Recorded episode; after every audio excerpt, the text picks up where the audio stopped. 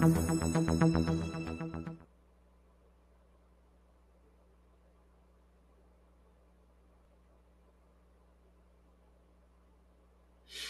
right, everybody. It is Monday night.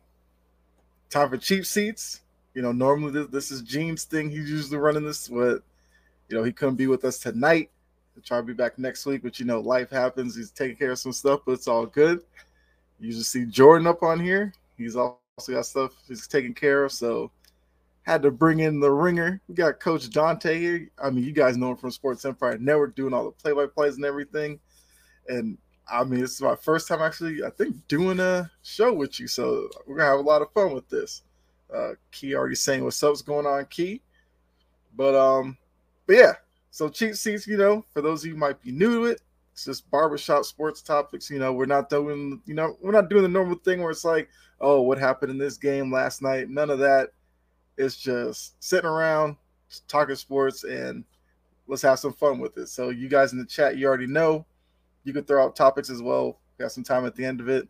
We'll we'll take the best one or two and debate it as well. But before we get into everything, Coach, how you doing tonight? Hey man, I'm doing I'm doing awesome. How you doing, man? Thank y'all Thank you for having Good. me on uh, cheap seats for the first time. This is the first time me and you done some work, so I'm definitely honored to do it, man. I'm definitely honored to do it. Yeah, well, I mean, hey, I'm honored to be on here with you because, like I said, you with the play by plays and play by plays and everything, like you you know your sport, so I know it's gonna be good. so, um, so yeah, like like I said, kind of before the show, I have a couple of topics. You know, I have my normal one got to go, but I do want to start off with an NV an NFL question for you. I gotcha.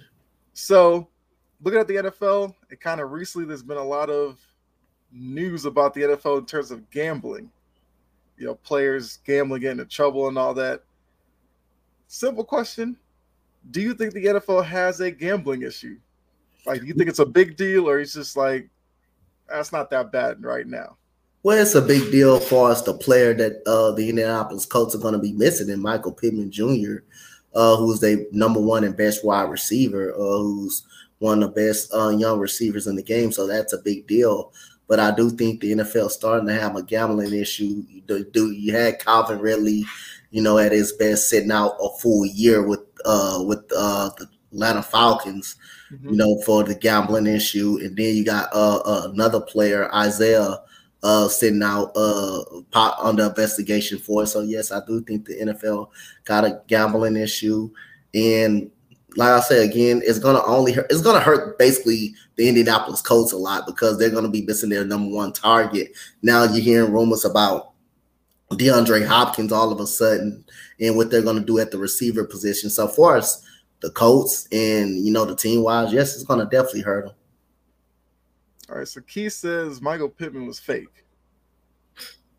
So I guess is we'll we'll say because I did see that in the chat as well well, all we know is the Colts have an issue with it. So yeah. it's another team that's dealing with the gambling problem. And I kind of agree with you. I think, well, I think still at this point, it's probably not probably the biggest deal in the NFL, but it's kind of happening a little bit too much right now for, for my good. It's like, I thought once the Ridley thing happened, players are kind of be hesitant to do whatever they're doing. But then we just saw like Jameson Williams, and then he's talking about he didn't even know the gambling policy and all that. So it's kind of seems like the Players Association isn't doing their job preparing yeah. players for you know the changing landscape of gambling in sports. Yep. Because we know that you know a lot of the other leagues have kind of embraced sports betting because it's a big industry but if the players are unsure of what they're allowed to do, where they're allowed to do it, then I think more of these stories are going to happen. So the player Association is going to have to figure this out, and I, I, don't, I don't even know what they're supposed to do at this point. Send out a memo? I, I don't know. it's like I, I, don't, I don't get it. But um, yeah, I can't, I can't understand how players would like, you know, put their career at risk. Because yes, I get it. You know, sports betting, it's, it's fun, I guess, if you're good at it. I mean, if you're bad, it's not necessarily yeah. the best hobby to have, but like just know when you can do it. Like if you're on team facilities, it's like wait till you get home, man. Yeah, at least wait till you get home. That's be the best best time to even do it. But in the team facilities, nah, man. Yeah, I mean these athletes, man. Some of them, I, I don't know, but hopefully this is another cautionary tale. Like, mm-hmm. Even in the locker room, like if you're a teammate and you see somebody who might be doing that, like as a veteran or a leader, maybe you're the one who has to educate some of the younger players if the players association is not doing it. Definitely, definitely. So, uh, what I come up with, you know, for a topic, and it's an interesting one right here. You got, uh, you know, we you got Phil Simms who makes lists every week, every mm-hmm. year. Uh, so now you got now you got half of the top forty. Got Lamar Jackson at number five. You do have Trevor Lawrence at number six. Jalen Hurts at seven. Watson at nine. Matthew Stafford, who was hurt all year last year, most of the year at number ten. Uh, Jones at number 11. You got uh, Kirk Cousins at 12, Prescott at 13, and you got uh, Russell Wilson 14, Geno 15. You got Tannehill 16. You got Jared Goff 17, Derek Carr, Kyler Murray 19, Mac Jones. Any problem with that list that you got? Oh, who would you uh, flip flop up out of the, up out of that top 20? Oh man, that's a good one. Uh, so you had Lamar at five. Yes. Lawrence was six. Yeah, Trevor Lawrence at six. Yeah. I'm. I mean, I'm. I'm okay with that. Uh, I mean, Mac Jones at twenty. I mean, even the Patriots fan of me, I couldn't necessarily argue with him being that low. Uh, where was Hurts again? Hurts was at uh, seven behind Trevor Lawrence. Uh, that's that's a little. Well, I don't know. That's that's probably arguable because yeah. I could say Jalen Hurts because of just what he did last year, and I think the trajectory of his career. I could say he's might be he might be a little bit better than Trevor Lawrence. Like I get it, Trevor Lawrence is a great arm talent. I think Trevor Lawrence is going to be a really good quarterback, but I, I probably put Hurts slightly ahead of Lawrence right now. Yeah, like I got Lamar Jackson. I kind of put him a little lower. I think he deserves to be in the top 10, but not in the top five due to his injury history last year. Mm-hmm. I will argue I will put Jalen Hurts in, at number five because I think he's shown enough for the past two years. He led uh, the Eagles to the playoffs and to uh, Super Bowl last year. So I think he's done more than enough to earn that top five spot. Trevor Lawrence, like you said, he does have arm talent, but I mean, this is on. I, I, I can't be sold on Trevor Lawrence having one good, just this one good season. I got to see it again this coming year. I don't know, man. I don't know about Trevor Lawrence at number six. I think to me that's too high, a little bit too high for him. I think if you want to put him in the top 12, I think you can definitely do that at that point. But you know, Aaron Rodgers think he can still get it done with uh with a with a good defense over there, you know, in uh New York. He's got a better receiving court already than he had over there his last year in Green Bay, so he's already got that accomplished. Uh, Watson, you got to see uh, a full season up out of him. He had he was in into a good groove at the late part of the season last year, so he showed some talent to be a top five quarterback when he was in actually playing a full season in the NFL. So Matthew Stafford, I think he should be a little lower. I think he, he should be a, a little lower a little bit. But Russell Wilson at 14, what what you think about Russell Wilson being at 14? You think it's about right? Uh because I mean Russell Wilson, look, I, I was a big fan of his with Seattle. He had a rough year last year. But I feel like that was mainly Nathaniel Hackett because once he was gone, he started playing better. You bring in Sean Payton, I'm assuming Russell Wilson's gonna look a lot better. But um, so who was 13 and who was 15? Like who was? So right you had you had uh you had at number at number 13, at number 13 you had Prescott. You had Prescott. You had uh Kirk Cousins at number 12. You can argue I would have I would have put Kirk Cousins over uh over Matt Matthew Stafford spot. I think he's borderline. I, like I say, I understand his uh playoff history. It's not really right. good. I understand that part right there but he's still a solid, a good quarterback in this league. Statistically, when you look at him, he's a top 10 quarterback in the NFL. He just can't get it done in prime time in, in a big game. That's just all it is. So statistically, I still think he's a top 10 quarterback in NFL. I, I don't think he's no more than that, no more than that. But the only thing about it, Uh, he just can't get it done in the regular season. And we forgot their secondary wasn't good last year. They got help on the secondary position with Byron Murphy. They did get better with him. They mm-hmm. came from Arizona, so they should be a little bit better. Their running back room is going to be get a little younger because Dalvin Cook won't, won't even be a Minnesota Viking this coming season. He's right. going to be somewhere else. So uh, Kirk Cousins, uh, Daniel Jones, I think I don't know about putting him in the top eleven. I, I think he I, I will argue top top 17, one of that. I think he did have a solid year, especially improving his turnover rate. Yeah, I mean, yeah, Daniel Jones is going to be interesting because last year, you know, the Giants weren't all that good, so it's kind of easy for him to sneak up on a couple of teams. But now with this year, I mean, they did bring in Darren Waller. Yeah, I think there's still questions with the wide receiver position. I mean, I wouldn't be surprised if he was like a top 12 quarterback yeah. next year. Yeah. That's an interesting list. I was actually trying to pull it up because you said it was uh Chris yeah. Simms or Phil, Phil yeah, Simms, it was right? basically Phil Simms. He make his top 40 quarterback list every year. And you know, he already got his 40 quarterbacks down. Desmond Ridder ends up at the last spot, just at number 40 right there. Got to it at 21. At 21, probably because of the injury. Right. Last year, you could argue he shouldn't even play one another game after he uh after he got a concussion that second time. You can argue, but they threw him back out there mm-hmm. anyway, and he looked bad doing it. Jimmy Garoppolo at 22. Now I'm surprised Justin Fields, you know, at 23. But again, Justin Fields had a terrible squad. Let's be honest. I mean, you can't. You're not going to win with uh Chase Claypool being your number one wide receiver and Darnell Mooney being a number two wide, borderline number two at best, so number two wide receiver. You're not going to win many games with that with that wide receiving core. They had the worst, one of the worst offensive lines in the league. Mm-hmm. Uh, their t- their tight end don't show up time and time. Cole Kmet. Now they got they they got a better tight end though. Robert Tonyan is going to be nice from Green Bay. Robert Tonyan is going to be a nice little target. DJ Moore is a nice little target. Now we get to see the real kind of Justin Fields. I think this year. Yeah, I agree with that. I think Justin Fields will will definitely have a better year. I think they made some additions to the offensive line as well. It has to be better than last year. I mean, last year he was, running, yeah. he was running for his life last year. even though a lot of people, I think, are wildly underrating him, especially some yeah. of the Bears fans who like trade him and all that. I don't think you need to do that. I, I think it's hard to evaluate a quarterback like Justin Fields until you get the right pieces around him, and then you could be like, oh, now we see the kind of talent he is. If he's dropping yeah. back, scrambling because defensive linemen are in his face, I can't say he's a bad quarterback because yeah. of that.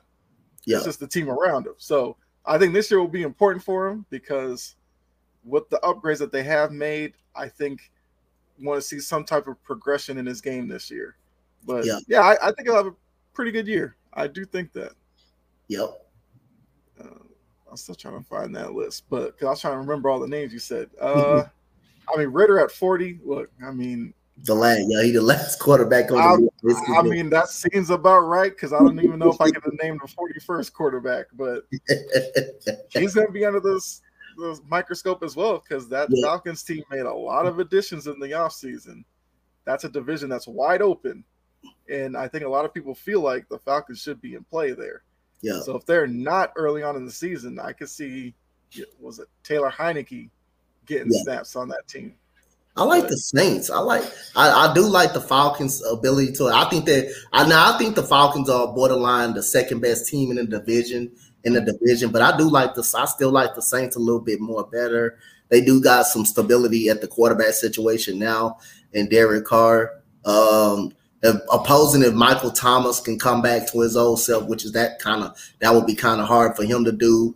But you do got Chris Olave who can open up the field. You do got Chris Olave that can open up the field, and you got a very good defense, man. A lot of people don't talk about that defense. Marshon Lattimore, they do they did lose, you know, uh David Onyemata to the Falcons. That was a good move that the Falcons actually made. They did lose mm-hmm. him, but they still got a lot of strength in that secondary and on that defensive line. Not to mention Demario Davis at the linebacker position. Uh, so I still like the, you know, the Saints to win the division. I don't think they're a threat in the NFC, but I do like them to win the division at least at 10, 10 wins at best, 10 and 7 at best mm-hmm. for that division. Yeah, I mean, look, yeah, that division is is wild because yeah. I've been going back and forth. Like I think of Bryce Young plays well, I think yeah. Carolina could be the best team in that division. It's just that it's going to be tough for a first year quarterback. He's got to get adjusted to the NFL speed and everything, so they might drop some games early. Yeah, maybe they shouldn't. And like I said, I think the Saints will be improved because of Derek Carr. You know, Atlanta made all these moves. Their biggest question marks going to be Ridder. Yeah. Tampa Bay, look, if Baker Mayfield is good, Tampa Bay can surprise some people. But sitting here today, they're probably third or fourth best in that division. But yeah, I mean the quarterbacks in that division are interesting.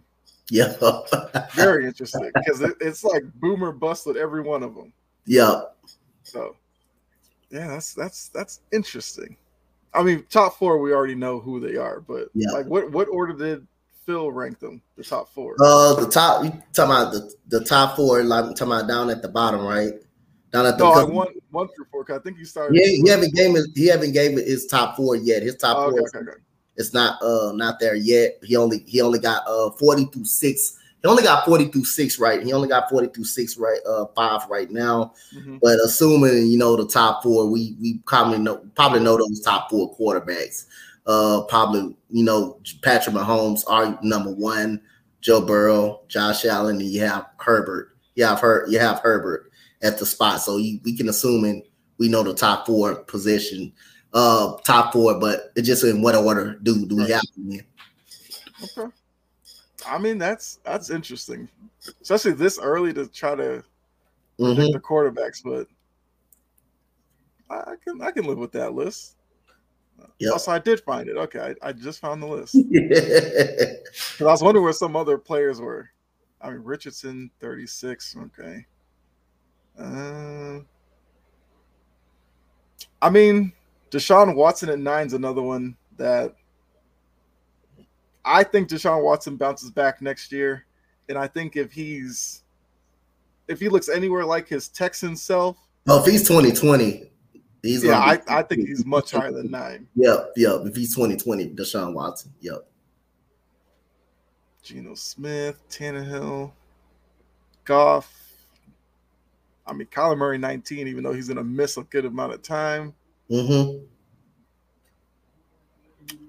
I mean, overall, I think the list isn't that bad. Jordan Love at 31, because I know somebody in the chat brought up Jordan Love. Oh, Josh. Hopefully, Jordan. Love does good. Yeah. I mean, they have love behind Davis Mills. I mean, that's that's not necessarily that, that, that's, not, necessarily optimistic right there. that's not necessarily terrible, especially the way down Davis Mills looked last year. It was, that's not necessarily terrible at all. Yeah, that's that's rough. Uh, I mean, Jordan Love's going to be interesting. Yeah, because he he waited a lot of lot of lot of time behind Aaron Rodgers, and I don't know if the cover's necessarily bare, but he'll probably have some of the same struggles Aaron Rodgers had with the receiver core. Yeah, but he has good running backs to to help him out. That's always good for a young quarterback, but yeah, love at 31. I mean, I can't argue for any higher than that necessarily. yeah. I mean, the rookie quarterbacks, like I said, Anthony Richardson, 36, Stroud, 37, Bryce Young, 38. So he has Richardson being the best out of those being three. the best out of those three. Being the best out of those three, yep. I don't know if I would agree with that. Yeah, I'd probably, I think Bryce Young will be the best next year. I think Bryce Young is the better quarterback yeah. out of the three. I think I think for us, you know, uh for uh, CJ Stroud, I think for us him the best accurate quarterback. I think Bryce Young and CJ Stroud, I think they're going to be instant uh players day one. I think those the uh, you could have argued those was the only two ready quarterbacks coming in, co- coming in the draft, coming out of the draft. Borderline Anthony Richardson, but just because the Colts, you know, didn't really have a quarterback like that, now Anthony Richardson, you're gonna see him day one as well, and him and Jonathan Taylor. If um, I think that offense around him is Shane Steichen, he's gonna uh, put that offense uh, in Anthony Richardson's hand, and he's to bring the best out of Anthony Richardson. And if Anthony Richardson uses somehow that Shane Steichen offense that can help him be successful, he can also and use that running game at Jonathan Taylor. Anthony Richardson can be something good. And I think Anthony Richardson has the highest upside out of any quarterback in this draft. Uh, he's athletic. Uh, he definitely he definitely has trouble with some accuracy issues, but Florida wasn't even a good team last year. Florida was not really that good of a team. How it looked, the receiving core wasn't really that good. The offensive line was pretty bad too. Uh, when you look at Florida play, so really was it Anthony Richardson or was it the team actually was bad? I really think Florida was that bad last year. Florida was really that bad last year, but Anthony Richardson do got to improve on his decision decision making. So he is very good. He is talented, but you know, NFL, you know, they're more physical, they're more faster. You know, you got to have the pocket awareness, and that remains to be seen. But he's looking good right now. He's looking good right now in OTAs. But other than that, I think he has the highest upside out of both of those. Out of uh, any quarterback in this draft, he has the highest upside if he's uh, if he breaks the right way. If he breaks the right way, he has the highest ceiling. Yeah, I, I, I can agree with that. I agree with that. Uh, let me get catch up on some of these. Jacob, what's up? What's going on, Jacob? Sijin, who's been kind of a regular whenever I'm on here. what's up, Colin? Coach, going on, Sijin? David, he put in Lamar Jackson, got that big contract. I mean, yeah, with that big contract comes the responsibility and the pressure now. Yep, yep uh, Sage and Russell have a bounce back year, and I already put this one from Josh. Hopefully, Love does good. Yeah. Um, trying to see whatever what else of this list is interesting. I mean, they got Purdy and Darnold basically 26 and 27. So basically, the San Francisco quarterback position is not that great. No. Uh, I can agree with that. Tannehill at 16. I think he should be more like in the 20s. I think he should be more like 2021, some, somewhere like that. I don't think Ryan Tannehill is that bad of a quarterback. I that, agree with that. Yeah. I don't think he's that bad of a quarterback, but I think he should be more in the 20s range, 20s range right there. Think don't think he's a great quarterback, but he's not a he's good enough if you put with the right pieces around him. He's good enough to win mm-hmm. games. What's up, Jory? I mean, yeah, perfect timing because we're yep. just talking about Ryan Tannehill. Yep. Uh, so I guess let's let you know we're looking at. Uh, uh, well, this says Chris Simms, but you know Chris Simmons. Chris Simms did a top forty quarterback list, and okay, so she she's already caught up. Because said I think he's fine at sixteen. My only question would be coming off of the year that Jared Goff had last year. I don't know if I would have him behind Tannehill. I mean, Derek Carr, that's probably arguable. I mean, Murray at 19, that might I, be a little high for him, but I like, I like, that just with Kyler Murray. I like that. Come then he's gonna be injured. I kind of like that with Kyler Murray. Right there, 19. Little interesting, maybe Mac above Tua. I feel like most people would say they'd probably take Tua over Mac Jones, although I think Mac Jones is going to be much better this year with Bill O'Brien yeah. running the offense. So I mean, I mean, I don't know. Looking at the players behind Tannehill, putting him at 16, I mean, it's not the biggest crime, I would say, but I could maybe make the argument for Goff over him, possibly Carr. Yep. I, Goff, Goff had a great two years, having a good had a good underrated two years in Detroit. He had a good underrated two years, so I think he's more he's deserving of that spot. Yeah. Derek Carr, you, you definitely agree. You can argue Derek Carr, Derek Carr. Just the Raiders was a bad football team last year. They, they, they, had, they were pretty bad last year. Even with Davante Adams, they were pretty bad last year. They were pretty bad last year. Darren Waller, you know, kind of checked out on, on him early pretty mm-hmm. much. I don't know if he had it. One minute he has a hamstring injury. One minute he dealing with some issues. One minute he dealing with some issues. I just think Darren Waller checked out. He didn't want to play beat in Las Vegas mm-hmm. no more. He wanted to be somewhere else. Hunter Renfrow get was getting hurt. The only consistent offense they had was Josh Jacobs. Yeah. Really, that's the only consistent thing they had out, out of him and Davante Adams. Otherwise, the team as a whole was pretty bad. And Josh McDaniel wanted to move on from Derek Carr. He did everything he could to try to move on, and they actually did it. Yeah. I mean, it's kind of interesting for Waller if he didn't want to be in Vegas. Now he's in the New York market. yeah. Like if he sits out a little too long with a little hamstring, that media market's gonna eat him up. So hopefully he's ready for for all of that. But uh, yeah, I I wouldn't put all of the Raiders issues on Derek Carr for sure. Yep, yep. They're just dysfunctional. Yep. Um, I mean, what else about the list? Geno Smith 15. Look, Geno Smith is one of the better stories of the NFL last year. yep. I, I think, yeah, I think that's I think that's fine for him. The fact that Russell Wilson's only a spot ahead of him, like when that trade was made, people thought, you know, with Russ going to Seattle, that he was going to be top. I mean, going to Denver, I mean, was like going to be like a top five guy. Geno Smith was a guy who didn't really work out with the Jets, didn't know what you were getting. Only one spot ahead of him. Seattle still kind of came out of that trade looking really good.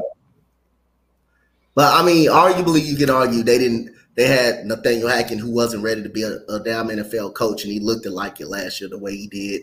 But Russell Wilson still had problems. Anyway, the receiving core, you know, was all is always off the field. Mm-hmm. All of a sudden, as good as he is, he's always off the field. Uh, Jerry Jeudy is never on the field always. Their running backs, you know, uh, Javonte Green got hurt early in the season to his ACL up.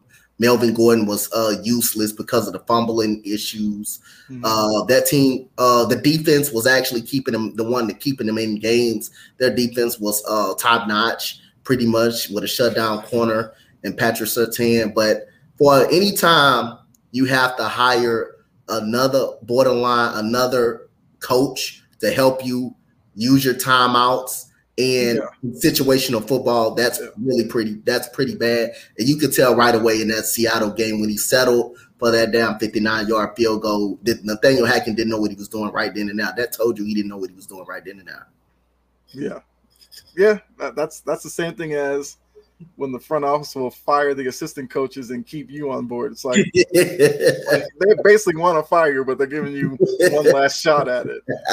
So yeah, that was not the best look for Hackett.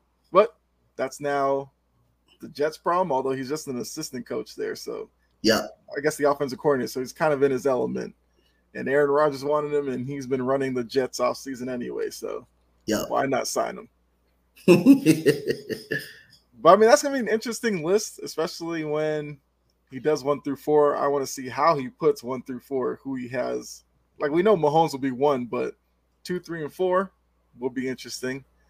And then probably a list if I can remember at the end of the year to kind of see where where these guys kind of look based off of the year they had. But outside of that, I think the rest of the list isn't too bad. Don't have a problem with the list at all. I think the list is all right. You can make an argument for you can make an argument for a lot of people on that list, but the list is pretty it's pretty good. It's yeah. pretty not nothing to argue or get hot hot over too much. Right. I've heard Kristen say some wild stuff, but this list, I'm okay mm-hmm. with it. Yep. All right. So that kind of actually is a good transition to mine next one because yep. I had a one gotta go, and it's with NFL quarterbacks. Gotcha. So this one has Justin Herbert, Josh Allen, Lamar Jackson, Joe Burrow. One got to go.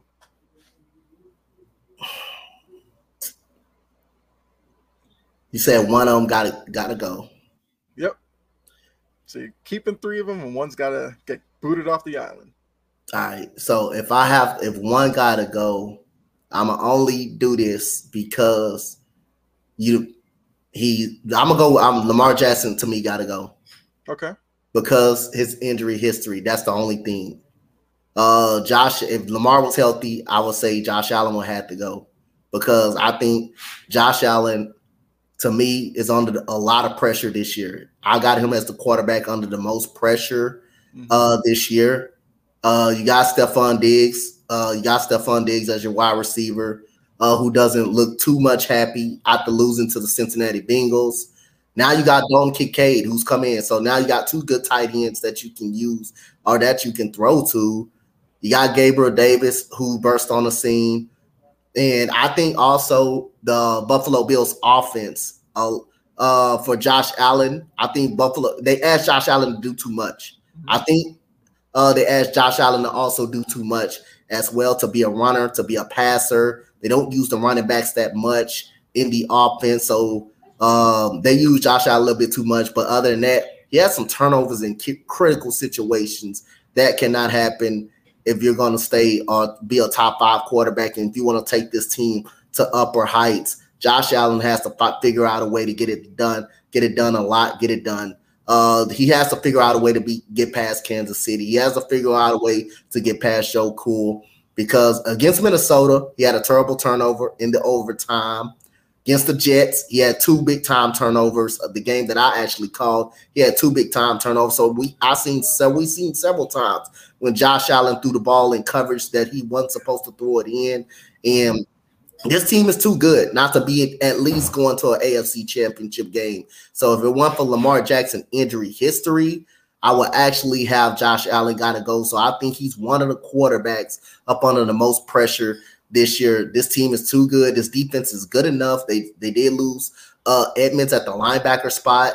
Uh, but they still got uh they still got uh Matt Milano who's really good. So mm-hmm. um this team is too good not to get to an AFC championship, and it has to start with Josh Allen. But the offense do offense do ask them to do a lot because they don't use the running backs a lot in the offense. You keep drafting running backs, and everybody's saying they need a running back, they need a running back. They just don't use them. Devin Singletary was a 900 yard back uh, mm-hmm. two years ago. He was an 800 yard back last year, so it ain't the running backs prop, it ain't the running backs uh, fault Actually, they just don't feature the running backs. I think that just adds Josh Allen to do too much. That plays up into his turnover, being turnover prone a lot in big time situations. But he's up on a lot of pressure, though. He's up on a hell of a lot of pressure this year.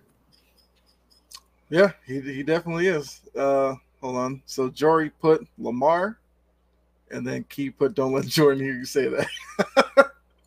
I mean, hey, we, we already know we already know about Jordan. Um, so yeah, so for me looking at it,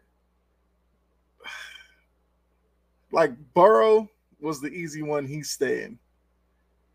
I mean, Herbert. The biggest thing you say about Herbert is his coach might be might be standing in in his way more than anything. I do think it comes down to Lamar and Josh Allen. Like the only thing that's worrying me about Josh Allen is he's regressing ever since Daboll left. But a lot of that could be because they have him doing too much. You know, he has to lead the team in rushing, passing, and all that. That's a lot of pressure to put on a you know younger guy. The turnovers, I put a lot of that on him because of a lot of instances where he, he, he, just throws the ball up. It's like an easy interception. It's like your team's too talented for you to take chances like that. Look, Lamar, we know his limitations throwing outside the numbers. We'll have to see if Odell can help with that because we know he has a wide catch radius. But he's just has to get more accurate for me. He's another guy who kind of runs a little bit too much, but they have like two, three running backs that they usually have on the field with him. Uh I might I might go Josh Allen because of the the interception trend that he's been on that's a little bit worrying to me kind of as Jory put, yeah, Josh Allen's very talented but very reckless. Uh, we've seen quarterbacks through history who were kind of like that. Yep. Brett Favre took a lot of chances and would throw interceptions at the worst time. At the worst time, yep. Um, you know, what Philip Rivers, another guy who kind of took a lot of chances. Yep. So, uh, but yeah, Josh Allen's gonna have a lot of pressure on him this year. Lamar as well. I mean, actually, all of them kind of do because Burrow, yep. He's been close, hasn't gotten that ring yet. There's pressure on him there. Herbert, for a guy who's as talented as he is, he needs a kind of he probably needs a deep playoff run this year to be honest. Yeah, he do. He do. Probably yeah, about the time. So, but yeah, I'll, I'll, go Josh Allen, but I can agree with you, Lamar. If you said Lamar's got to go, I wouldn't argue against that either. you pick either one. There's a valid reason. yeah, there's a valid reason for either one. But the only thing, one thing Joe Burrow, uh, cool, you can kind of give him a pass on. He has been to the Super Bowl, right? On his sec, uh, the second year of that, of him getting getting it together. But they're going to lose one of those wide receivers. I believe Tee Higgins is going to find somewhere. Is going to go somewhere else. I don't believe they can pay all of those wide receivers. I believe Tee Higgins is going to be the domino to fall out of that receiving group. But other than that, um, Justin Herbert and Josh Allen, you know, and Lamar Jackson, all of those guys, those top three right there, I believe they have pressure upon them all the way through. One because of um, Lamar Jackson's contract. He asked for the contract, he held out for it. Now it's time for you to uh, be healthy and play up on the field. Now, granted, his receiving core is I. Right. It ain't nothing to sneeze at, pretty much. Uh, you do have a case for Lamar Jackson a little bit when he was on the field. Uh, the wide receiving core wasn't really good because Rashod Bateman, you know, couldn't stay on the field a lot. He's talented, but he can't stay on the field. Outside of Mark Mark Andrews last year, the wide receiving core was not really good. Mm-hmm. Devin Duvernay's all right, but he's nothing more than a three. Uh, you had DeSean Jackson. Nobody was scared of that receiving core, but now you got a better receiving core opposing if if they're healthy this year, if Rashod Bateman can stay healthy, along with uh, Mark Andrews, and you got a dominant running game, and you got Zay Flowers, who's one of the top route runners in the NBA in the uh, in the NFL draft this year. So you have a better receiving core, and you already had last year. It's a moment. Can they? It's a matter. Can they stay healthy? And can Lamar stay on the field and produce? Yeah, yeah. That's yeah. I mean, once again, to kind of go with Key's comment, Jordan picked a good week not to be on the show because he'd probably be losing his mind right now. yeah, temper tantrum at that time, huh? yeah, I mean, hey, that, he, he's a Ravens fan, and he he doesn't he doesn't you know hide from that. Yeah. The minute he starts talking, you can tell he's a Ravens fan. but um, I think when I first saw it, I think a lot of people kind of in the comment section under that one got to go did go with Lamar. And like I said, it that's kind of a yeah. That's that's definitely a good choice. But we'll have to see. Yes, the wide receiver group will probably have a lot to say about his season plus his health, but you know, most Ravens fans don't want you to make it seem like he has an injury problem. But back to back years, it's kind of a trend at this point. Yep. And it's one thing if he gets hurt early in the season, misses games early on, he's there at the end of the year, but he's missed the most important weeks two years in a row. I mean, last year with the whole debacle with the playoff game, whether he should play, could have played, he didn't even travel with the team. So yeah, he he definitely is gonna have to have a big year this year. Yep. But yeah, that was interesting one. Yep. Yeah. Um, got it. I got one. It's an interesting one for me because okay. I got the NBA. I got the NBA for you, and okay. we talking about you guys getting uh Boston. Uh, I want to throw uh two. Uh, I want to throw two up in here. I want to throw Jaylen Brown up in this situation too, mm-hmm. because we know the situation. You guys are set to pay Jaylen Brown and Jayson Tatum over 600 mil, I believe. I believe that's uh come pretty much. Yep. So I, I, don't I don't know if you guys are gonna re-sign can sign both of them, but it's also an interesting one. Sam Cassell is is added to the coaching staff. Now, is that brought to put more pressure on Joe Mazzulla going into next year? If uh, you know the team somehow somehow have trouble, mm-hmm. or what kind of move, what what, what kind of uh thing that you see now? Sam Cassell is one of the mo- good respected head uh, yep. assistant coaches. He was on Doc Rivers uh assistant coach, one of Doc Rivers' uh, first assistants. You know, um, he worked out with Maxey, spent a lot of time with Maxey. He spent a lot of time with James Harden as well. So you think he was brought in to put in put more pressure on Joe Mazzulla and help Joe Mazzulla when he's going through those situations where he can't make those adjustments and the Jaylen Brown, you know, do you think you think uh you think Jaylen Brown will remain a Celtic? So I I have a feeling Jaylen Brown will remain a Celtic. It seems like you know Brad Stevens wants it to happen. Tatum's already come out and said, you know, keep keep us together. I guess the good thing is with Tatum, you still have like two years to wait on him.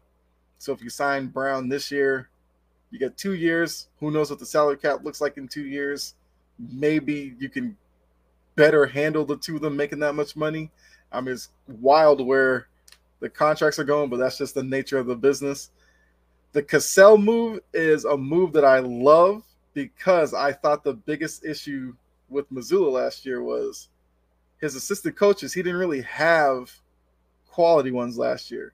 Um, as Doug joins us, what's up, uh, Doug? How you doing? But if you remember, like Will Hardy left to take the Utah job, Stoudamire left in the middle of the season for the Georgia Tech job. They lost some assistants before that. You know, Ime's taking assistants now to Houston. So I think Cassell being there, in Cassell's mind, he's looking at it as he's going to be on the bench for a team that's going to have championship aspirations. That's obviously a big get for him. Two, if Mazzulla looks like he's over his head next year, I think Cassell was in line for the job before Ime got it as well.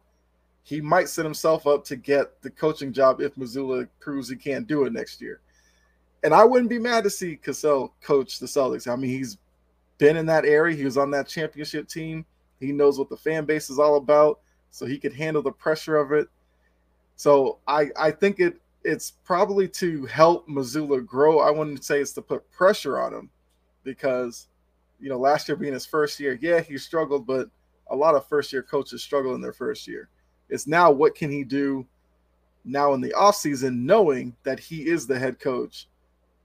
He can, you know, because last year, like I said, Udoka was the coach, had this stuff happen, he was gone. Then they named Mazzulla really quickly because they just needed a coach. So he couldn't even really prepare for it.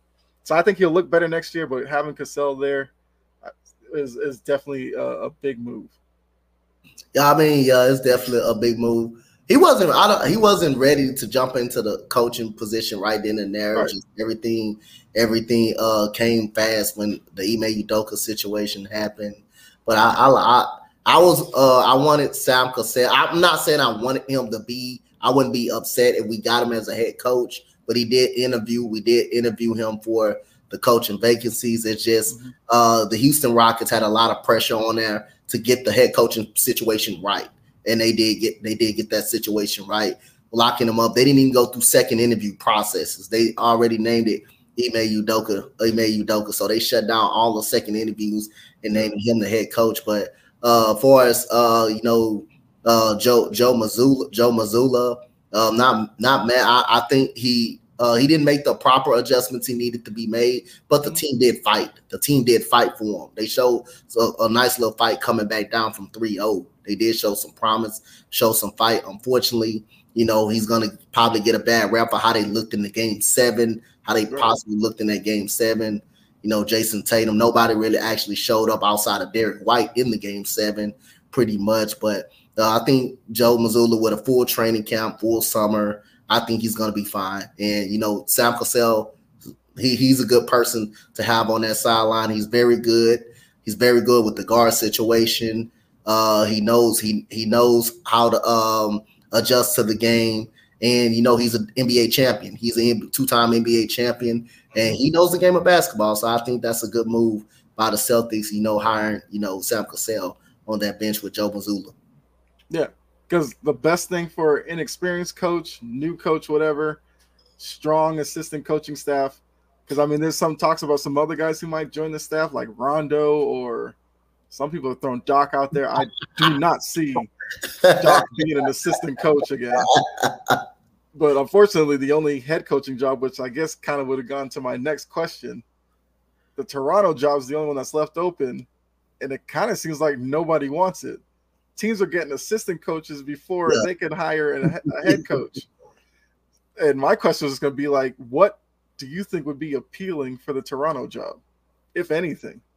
I mean, if I had, if I had, the, I mean, Doc Rivers did pull out about, did pull out, out of the of the uh Phoenix job, mm-hmm. Phoenix Phoenix job. Nobody expected, you know, Monty Williams to be with the Detroit Pistons at that moment. But if you want a coach that's going to groom young players, have and play the young players and, and a coach that knows how to coach a style like them young players. I think Monty Williams is perfect. Remember what he did over there at Phoenix when they were very young, over there before getting Chris Paul, before taking that team up an, another notch.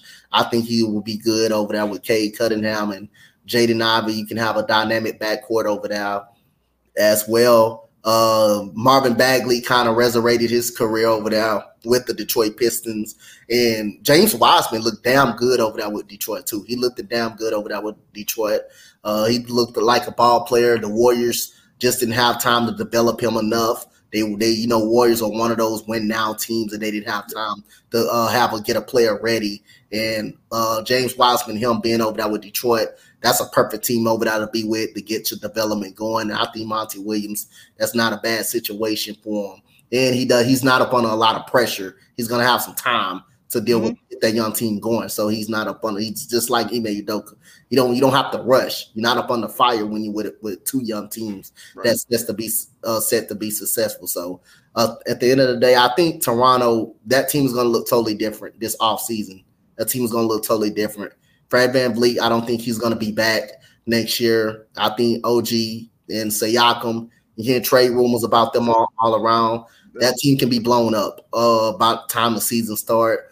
And I think uh, look out, I'm gonna give a dark horse. I'm gonna give a dark horse coach because I've been hearing his name a lot. Chris Quinn uh, from the Miami Heat. He's out there. I can see him being a candidate. Kevin Ollie can see him being a candidate um, out there out there for the Toronto job. James Borrego, also, uh, you know, who used to coach for Charlotte. I think he, I, I, ain't he, I, I forgot he assisted somewhere, ain't he? He's yeah, well, I was about to say, I think he and Kevin no. Ollie signed assistant jobs because okay, Ollie's going to be in Brooklyn. That's why I was like, these are guys who are supposed to be head coaching candidates, yep. and they saw the Toronto job was like, I think I'm good on that. and I believe you got Kenny Atkinson. Kenny Atkinson yeah. will be good for us development. So uh, I don't know if Doc Rivers, Doc Rivers, I don't think he will be interested. If everybody else passing up on that job. I don't mm-hmm. think Doc Rivers will be a part of a rebuilding process team at this point. So Chris Quinn, Chris Quinn, and you still will have Kenny Atkinson out there to take the head coaching job, you know, in Toronto. In Toronto, so but the only thing about it, Toronto, you know, they're got they're gonna still have Scottie Barnes to develop. He's pretty solid. He's pretty good. He can be an all star someday in the league. But the team is gonna be a definitely a rebuilding team. Whatever coach comes in there to coach that team, they're gonna be have to be prepared for a rebuild. Yeah, yes, because I, I think what's working against, and also I put this up. You know, what's going on, Mo? Mo, they're one, they're the only team that's in Canada, which I think some people might be running from. And then, like you said, there's going to be probably so many changes with that team. You know, VanVleet gone, Siakam could be gone. Uh, I don't know. It, it's it's a team that's like all their guys are like six eight. Mm-hmm. And there's Fred VanVleet. That's like their whole makeup of the team. It, I think the way the NBA is right now, it was tough for a team like that to win and win a lot, especially go deep into a playoff because yeah. either they're going to go up against a team that has a really good low post guy, and then those six eight guys are going to get destroyed, or they go up against a team that's got really athletic wings, and then outside of Scottie Barnes, everybody else kind of gets blown by in the perimeter, and now you have no rim protection. So the next coach that goes up there is going to have to figure out a new philosophy. It kind of changed up the makeup of the team. I do agree with you. I think it's probably Chris Quinn or Atkinson because Atkinson was kind of in a similar situation. Yeah, in Brooklyn. the Brooklyn job. Yep. Nobody expected anything out of that team, and then the minute they brought in, you know, KD and all those guys, then all of a sudden Atkinson wasn't good enough for the job. I think Atkinson right. is a really good coach. So if he got the Toronto job, that'd probably be good for him. But yeah, Chris Quinn seems like a rising star in the coaching ranks. And I think the Toronto job would be perfect for a first time coach to kind of get their feet wet and no expectations up there. So I guess I have to wait till after the Heat run is over yep. to hire them, and then they can finally hire their coach. Yep, definitely, definitely, definitely. So, uh, got it. So, uh, it's out. It's out of. Uh, you got a question? Well, I was about to say for those of you in the chat, if you guys have a topic you want to throw out there, you can do that now. We can spend the last couple minutes with you guys, or I mean, Coach, you got another one? You yeah, I, got another one off? I want. I kind of throw it out. You know, I want to uh, go to the NFL part, okay. and I want to go to the uh, you know, more like your New England Patriots from last year. Heard Matt Mac Jones wasn't pretty happy, uh, pretty happy last year. Uh, I know uh, Mac Jones is gonna uh, get the starting job. Get the starting job. It's all safe to say we can we can say you know uh, he's gonna win the starting job, but do you think how long, how many games you would think before uh, Bailey Zappe plays this year because ba- Bailey Zappe did show some promise last year that he could mm-hmm. be a quarterback in this league when Mac Jones did struggle. You know, the Patriots kind of flip flop with the quarterback situation all year long. Yeah. Um, Bill O'Brien coming in as an offensive core as an offensive coordinator, but he he's also hell of a. I'm a, I can tell you this. He's a hell of a goddamn quarterbacks coach. I can tell you this. Mm-hmm. He did to Christian Hackenberg in Penn State. Uh, that takes a lot, lot of coaching to get that guy on the right track. And you know, we know what Christian Hackenberg is right now. He's probably a, he's a part of the league right now. But um, again, Bill O'Brien is a guy that uh, that takes no slouch from anybody. He will hold you accountable. Just he was in the he shouldn't have been a GM of the Houston Texans. I think that brought far as his personality, I think that changed him. But he is a quarterback guru, just to let everybody know that he's he, he knows how to coach, get the best out of the uh, quarterback situations. I mean, goddamn, look what he did to Brian Hoyer. He got the best up out of him. He got the best up out of him. So other than that, uh, but your quarter your quarterback situation, how you feel about that though? And do you feel like Bailey Zappe could be the guy, could be the guy for the New England Patriots if Mac Jones doesn't show some promise this coming year? Uh, that's interesting. Uh, hold on, because Key put Drake might be available, yeah, for the Toronto job. I'm sure he would take it, and it would turn into a whole show up there. But, so the only thing is, I think the addition of Bill O'Brien is definitely going to help Mac Jones. The other problem is their schedule is really tough. Like their first four games, they could be 0 and 4. And I think it would look bad on Mac Jones, but it could just be the competition that they've had. Now Bailey Zappe, look, I I thought what he did last year was really good. I also wonder if he's more of a I mentioned him earlier, like Taylor Heinicke. Heinicke will come in like four to six games, he'll look great. Then after that, it's like diminishing returns. He'll look like a backup quarterback. So I think Bailey Zappe at this point is kind of more along the lines of that. But that's not to say like if you gave it a couple of years, Bailey Zappe Bailey Zappe couldn't be a middle of the road starting quarterback in the league. Now, if Mac Jones isn't the guy, I think the perfect scenario would be New England completely bottoming out, being played maybe for like Caleb Williams or something next year the worst thing would be the Patriots finish like, you know, seven and 11, I mean, seven and 10, eight and nine type area, and you still don't really know about Mac Jones. This year, you kind of have to know whether he's the guy or not because it's his third year. The fifth year is already looming, and you, you got to know if you need to bring in somebody new. I I'm a big fan. I've been on the Mac Jones bandwagon because I think when you saw competent offensive coaching, he made the playoffs his first year. When you gave him an offensive line coach as an offensive coordinator last year, he was awful. So now you're bringing in a legitimate offensive mind. I'm assuming he'll play better. I just don't know if the record will be any better because of the schedule that they have. But I do think they will be better than some people think. So I think Mac Jones plays the whole year. Maybe outside of like a game or two, we might see Zappe, you know, probably with like a injury type thing, but I don't think we see a lot of Zappe this year. Gotcha, gotcha on that one. I mean, let's see. All right, so nobody chat has a question. So I think I had one really quickly and then I lost it. Um all right, yeah, so I think more people are kind of getting in line with you know NFL starting to think about teams like that. Who do you have for dark horses NFC and AFC. So like a team that nobody's talking about that could make a surprising run. So the dark horse uh, in the NFC, I'm I'm gonna I'm gonna have to take I want to uh, take the I'm gonna take the New Orleans Saints as What's a dark, East Coast gridiron. I'm gonna take the New Orleans Saints as a dark horse in the NFC. Okay. I'm not gonna say they're gonna they're not gonna win a championship or go to a NFC championship, but they can make life hell because of the defense they got. And now they got a comp- compromise of quarterback in Derek Carr.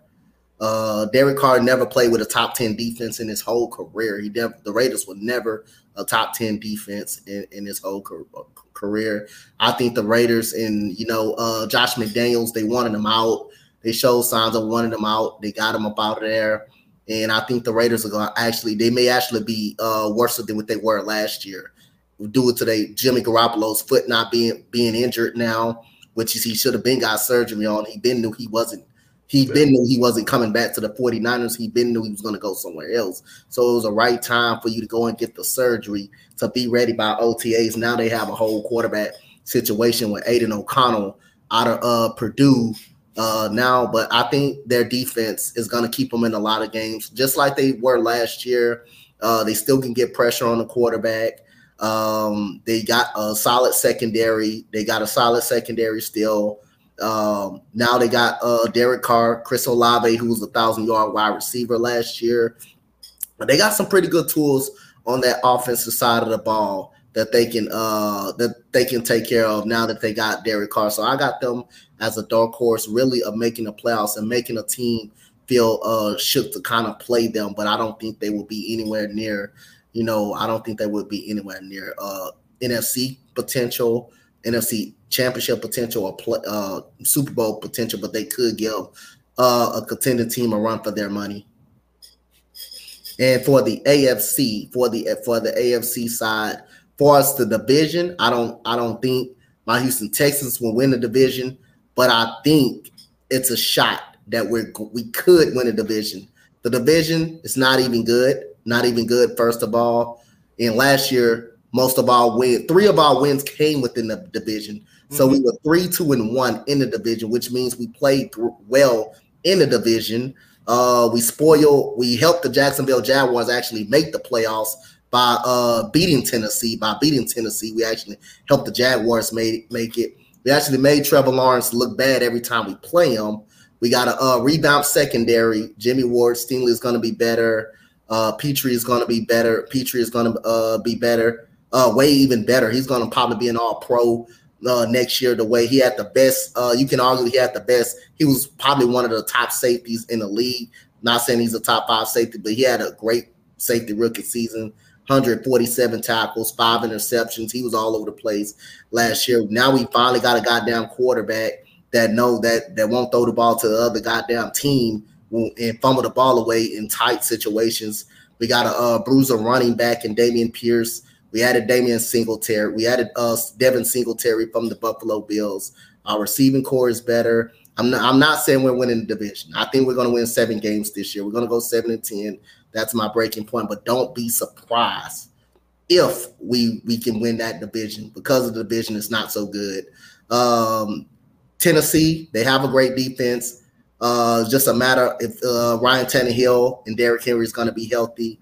Uh, Treylon Burks, I'm very high on him as a uh, wide receiver, but I don't think they're I, I don't think they're uh, really good enough. The Colts, Colts, um, they show signs. They show signs. They have a solid defense. Uh, we I don't know where Anthony Richardson is yet. That's a question right there for me. And the Jacksonville Jaguars, they are the best team in the division. Assuming if Trevor Lawrence be the same Trevor Lawrence as he were last year, and ETN is as good as he was last year, I think the Jaguars are the best team in the AFC South borderline. Okay. Well, Jory put keep dreaming because you know her, her Tennessee Titans are, you know, close to our heart. Um,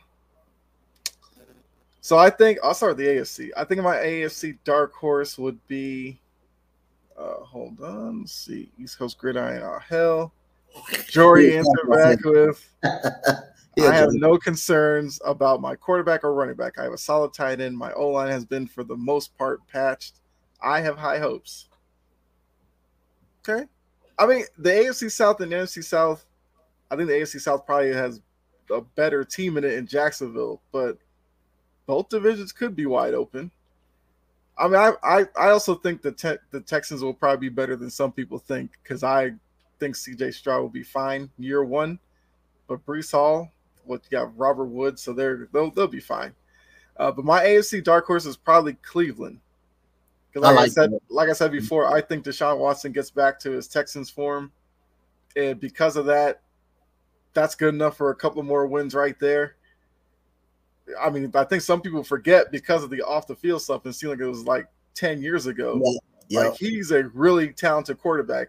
He's in the mold of quarterback you need today mobility, arm strength, accuracy. He has all that. I think he gets back to that. So I think Cleveland's a dark horse in the AFC. NFC, my dark horse is going to be. I mean, I know everybody's in love with the Lions, but I feel like right now Lions aren't even don't even qualify as dark horse anymore. Uh, oh man, NFC so tough because you could name like eight teams in the NFC and probably be right. Yep. I'll say Seattle as a dark horse. Okay. I think Geno Smith will be a little bit better year two, and I mean, hopefully they can be a little bit better defensively because they had some games where they couldn't stop the run. But yeah, I think the Seahawks will be fun to watch, and I think in that division, if the Niners can't figure out their quarterback situation, I could see the Seahawks winning that division. Yep. And then at that point, you're a top four seed in the playoffs. You get a home game. Who knows? I don't think I don't think the Lions got the division wrapped up as everybody think. I think Minnesota still can possibly win the division. Yeah. You take out you just really you take out you just only thing they didn't really have they didn't really make no significant changes. The only thing they changed pretty is going to change is the running back uh the running back situation now with Alexander Mattison maybe getting the bus load of the carries and now you take out Adam Thielen and you just add in Jordan Addison and now a younger uh, wide receiver. I don't think nothing offensively has changed in Minnesota. So I think they still can be the borderline the best team in the division.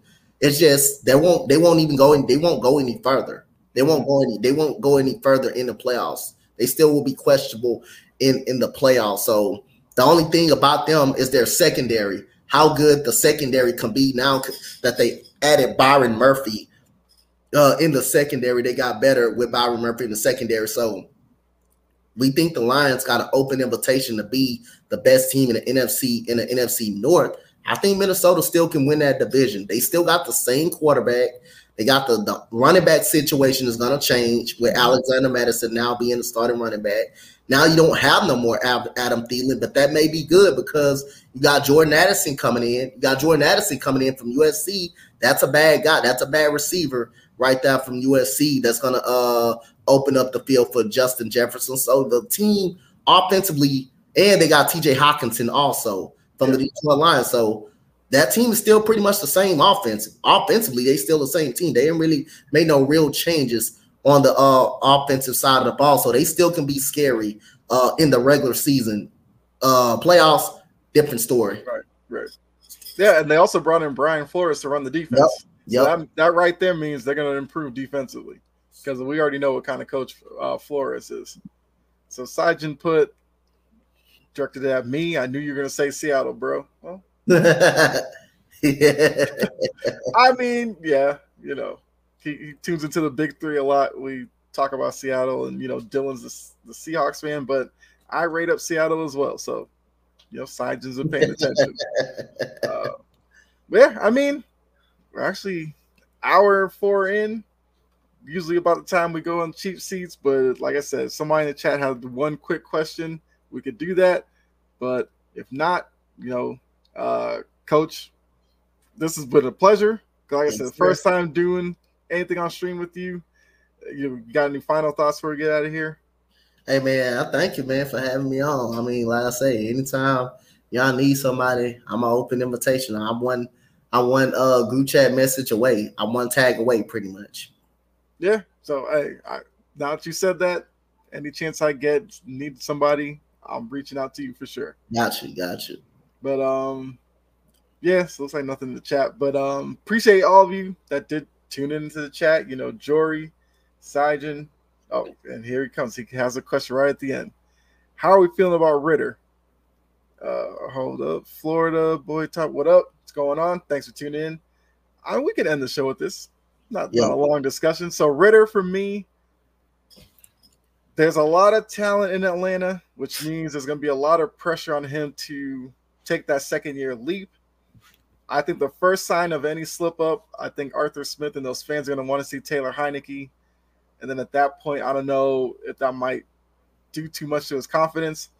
I wasn't big on Ridder when they drafted him. I kind of thought this year they were going to make a play for Lamar when he was kind of just out there hoping someone would throw money at him. I thought it would have made sense with all the moves they made.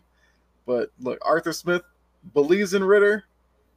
Uh, you know, they drafted Bijan Robinson, so clearly they're going to go with a ground and pound type of offense and only ask Ridder probably to do play action. If he can handle that, they probably win that division. But I'm kind of in a wait and see mode because I was never really sold on Ridder. Yeah. I mean, how do you feel about him, Coach? Uh, I'm not a big fan of him either. I think I think the best uh, Desmond Ridder is going to become as a game manager. I think the best out of him that's going to become.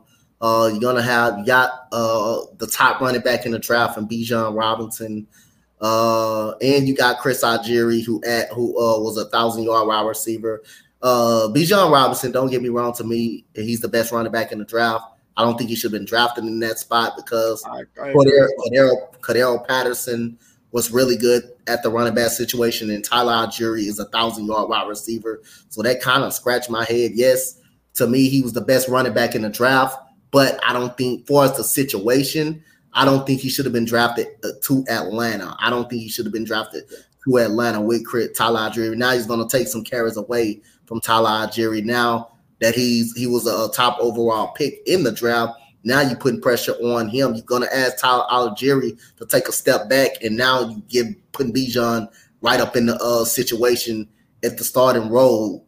A guy that was a thousand yard wide receiver last year, so they're gonna they definitely play more of that ground and pound uh, as well. They got a good receiver in Drake London, who had a really good season, 800 yards, not bad for a rookie. Mm-hmm. That's not bad for a rookie. Kyle Pitts was a little bit disappointing last year. Uh, the secondary got better with Jeff Okudah, uh, Jessie Bates, uh, AJ Terrell. I can say the secondary is a little better. Mm-hmm. Uh, David David Onyemata is going to help them get some pressure on the quarterback. That's one thing they, they struggled at last year is getting pressure on the quarterback. So I think uh, at best Desmond Ridder is going to be a game manager. I don't think nothing more is but a game manager. If he can just keep the ball out of harm's way, I think they should do enough. I think they should be fine. All right well, side input. Okay, thank you guys. Hey, we're here to answer your questions. Um, yeah, so I think that'll be the last question of the night. You know, like I said before, fun having you on, Coach. Uh, yes, next sir. week, Jordan and uh, Gene should be back. You know, I'll be here. I'm usually not going anywhere. So, uh, but uh, yeah, this has been another episode of Cheap Seats. Appreciate all of you for tuning in. Make sure you like and subscribe to the channel because Sports Empire Network's got a lot going on. You can check out Coach one of his play-by-plays. I think we got what Jake doing Stanley Cup tonight. So yep, definitely check him out. But a lot of great people on the channel, a lot of great shows. Never disappointed. So make sure you hit the subscribe button. But until next week, Tuesday, seven o'clock. This is Cheap Seats, and we're out. Have a great rest of your night. See you guys later. See y'all guys.